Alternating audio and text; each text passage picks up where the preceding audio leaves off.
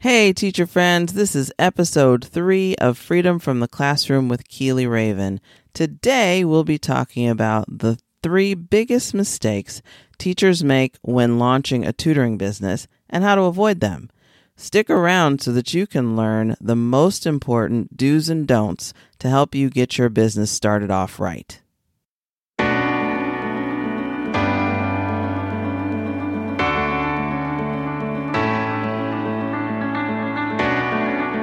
Hello, and welcome to Freedom from the Classroom with Keili Raven. I'm your host, Keili Raven, former classroom teacher turned tutoring business owner, making more income while having more impact. And I'm showing you how you can do that too. Thanks for spending some time with me today. Now let's get into this episode. Mistake number one is trying to tutor everything to everyone. I did this when I got started. I had taught high school, preschool, and fifth grade. I had taught subjects ranging from chemistry to geography to study skills. And as a self proclaimed nerd, I knew I had all the core subjects on lock and I was practically fluent in Spanish. So when people asked what I tutored, I would tell them everything except the languages I don't speak. It seemed to me that if I could tutor everything, then I should be able to get more business. There are tons of people out there, so being able to meet all their needs should be the fastest path to success. So I thought. The problem with that is that when you try to be everything to everybody, there's no way for you to stand out as special. You become a tutor among so many others rather than the tutor, the go to who helps parents solve a specific problem. And if you're just like every other tutor out there, you won't get that many students, and you certainly won't be able to command premium pricing. Let me give you a personal example of what I mean. A few years back, I was visiting a friend in Seattle, and she and I went to Pike Place Market. I don't know if you've been there it was cool. There was a disgusting wall of gum or something. Got to be there to see that. But um, it's a chaotic environment, at least on the weekends. It's crowded with shoppers, and there are vendors everywhere selling all kinds of stuff. I mean, flowers, jewelry, crafts, even fish. And I can't tell you how many vendors were selling some type of lotion or cream. We passed by a ton of them. And after we'd been in the market for well over an hour, the number of people there, and I guess all of the ruckus, had become overwhelming, and we really just wanted to get out. But one vendor of lotions and creams had a sign that made me do a double take. The sign said, relieves eczema. When I saw that sign, we were almost out of the market and away from all the chaos. But I stopped turned around, and went back to ask questions because my baby has eczema. Until that moment, I didn't care about anybody's lotion or cream because whatever, it'll help dry skin, obvi. But once they mentioned eczema relief, I was like, oh, something I can use. This vendor was talking to me. And I ended up buying the cream. My friend, who was only there because of me, also bought something. None of the vendors that took the regular, everyone has skin, so if I just tell how it keeps your skin nice, then everyone should want to buy approach got any of my money, or my friends for that matter.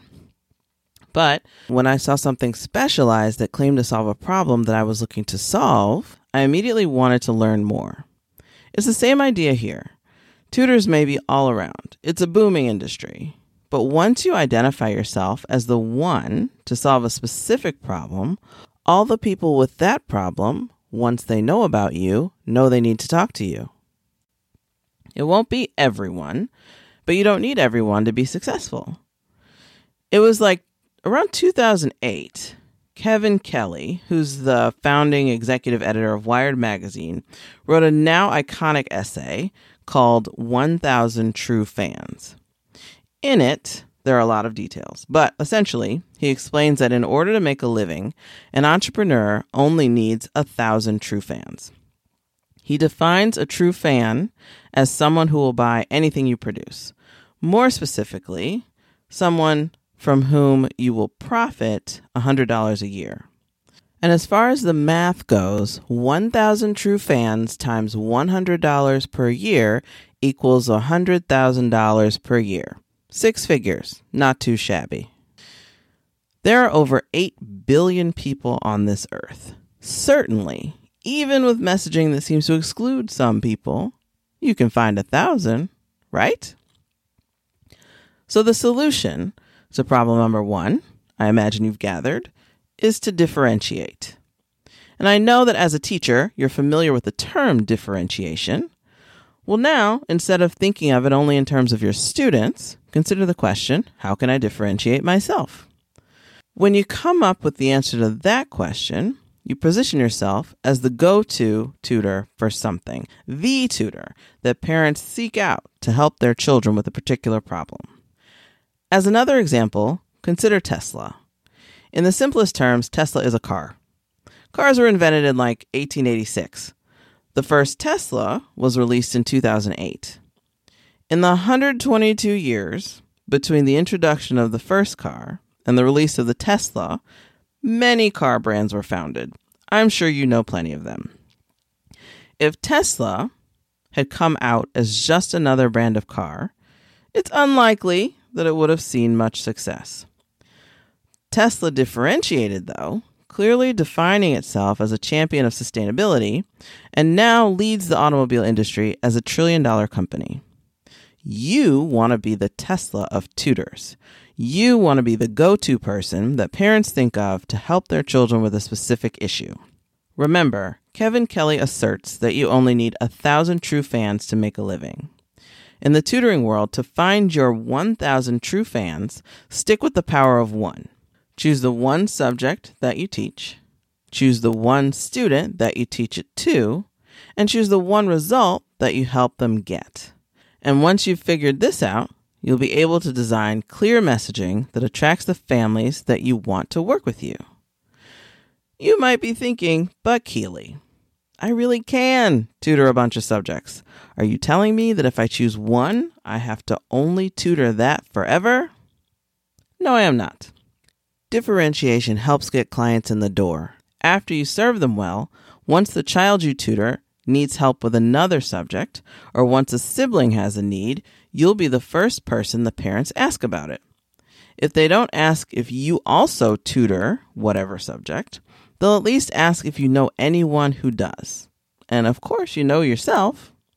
Just like cars aren't the only thing Tesla sells and eczema cream isn't the only thing the vendor at Pike Place Market sells, math, for example, doesn't have to be the only thing you tutor. Mistake number two teachers make when launching a tutoring business is charging too little. As a group, teachers have been undervalued for so long that we tend to even undervalue ourselves. I've seen teachers charge as little as $7 per hour for tutoring services. Can you imagine? Oh my God, absolutely not. I started in 2008 which frankly was like near the turn of the century, right? I worked in the Midwest where we don't have a super high cost of living, and I never charge such a teensy amount. Think about yourself for a minute. You are a professional. You have at least one degree. You may have additional education. You may have a certificate. You have experience. You know how to teach, and you love kids. Think about all the time, money, effort, and patience it took you to get this far. Also, as a tutor, you'll be putting in time to work with and prepare for your students. You'll also be in charge of making all your business decisions. How on earth does $7 an hour justify all that? Real talk, it doesn't. Plus, when you don't really charge enough, for the service you provide, it's still stressful because you can't live on that. And the stress makes it harder for you to provide a premium experience. And when you don't make enough money, you can't afford to do things to grow your business. Moreover, bargain basement prices attract bargain shoppers. And people who pay less, in general, are more problematic. I remember in my much earlier days as a tutor, I inherited students from a tutor friend who was moving away. This was a while back, it was pre online tutoring. I charged about 60% more than my friend did, and my business was going great. Students were improving, parents were very happy, people kept coming to me to help their kids. Once I started talking to the parents of my friend's students, the first thing they wanted to know was whether I would consider charging less. Um, no. Part of the problem is that I did not attract these clients myself. I, and I didn't yet understand what I needed to do in order to position my offer in a way that it could not be compared to anyone else's. So the clients had been receiving what they thought was the same service at a lower price. But again, in general, people who pay too little are the source of the most headaches. They have less skin in the game, so they're the least reliable, showing up late or not at all. They don't follow procedures. They want you to make exceptions. They will even try to haggle with you on price as though you're not worth it. So, the solution to problem number two, charging too little, is to charge premium prices. Premium services should command premium prices. If you don't make mistake number one, you'll begin to set yourself up to be a premium service provider. Plus, you'll be differentiated, the go to tutor in your subject area that gets the result that you promised. Like Tesla stands out among cars, you'll stand out among tutors. As a standout tutor providing a premium service, you deserve to charge a premium price. Teslas don't come cheap either, do they? Mistake number three that teachers make when launching a tutoring business is trying to do everything alone when they don't have to. In high school, I was a pretty serious athlete.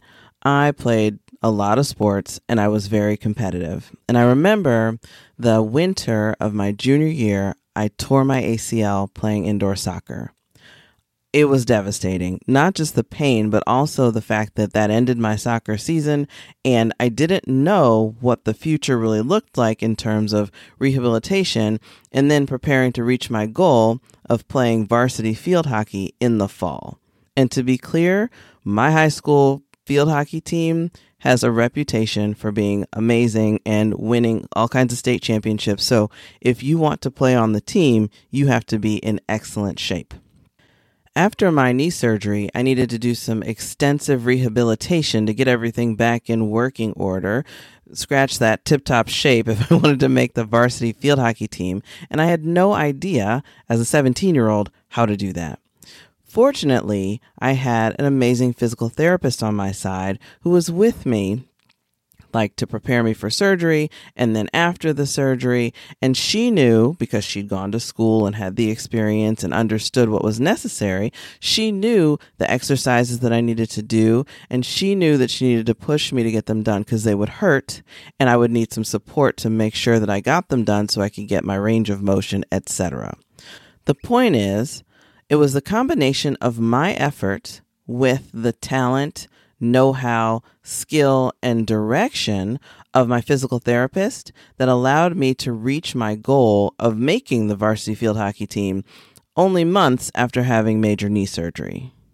When I quit teaching and decided to start my own tutoring business, I found myself once again in a position where the future was uncertain for me.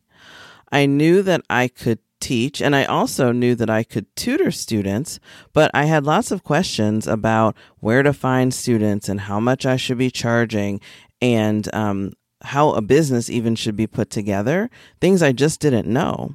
And I also figured it sure would be nice to have someone to help guide me through the process so that I could know what mistakes to avoid and what things maybe they would have done differently so that I could capitalize on someone else's experience and not have to get all the bumps and bruises myself. However, when I started in 2008, there weren't any business coaches for tutors. Still, I didn't try to do this alone. I used my resources and reached out to people, even total strangers, to see what guidance I could get that would help me succeed fastest total strangers weren't that inclined to help me, but at least I tried. My former boss at the agency I had worked for was very helpful to me, though, and I know she helped me reach my goals faster than I would have if I had tried to do everything alone. It's so helpful to have a mentor to guide you away from their mistakes and toward your goals. You can probably try to put the pieces together with free online resources, but that takes a lot of time. People say time is money, but that's not really true. You can always make more money, but you can never get your time back. So, the solution to problem number three, trying to do everything alone, is to get a mentor or coach. To recap, the three biggest mistakes teachers make when launching a tutoring business are trying to tutor everything to everyone, charging too little, and trying to do everything alone. To avoid those mistakes, you should differentiate, charge a premium, and get a mentor or coach. All right, episode three is a wrap. I hope you found it valuable. If you like what you heard and you want to hear more, go ahead and hit subscribe. I look forward to being with you in future episodes and helping you gain your freedom from the classroom. If you want to learn how to build a money making tutoring business and you know you need some help, feel free to reach out to me. I'll include my calendar link in the show notes so you can grab a spot if there's still some available and we can put together a game plan for your business.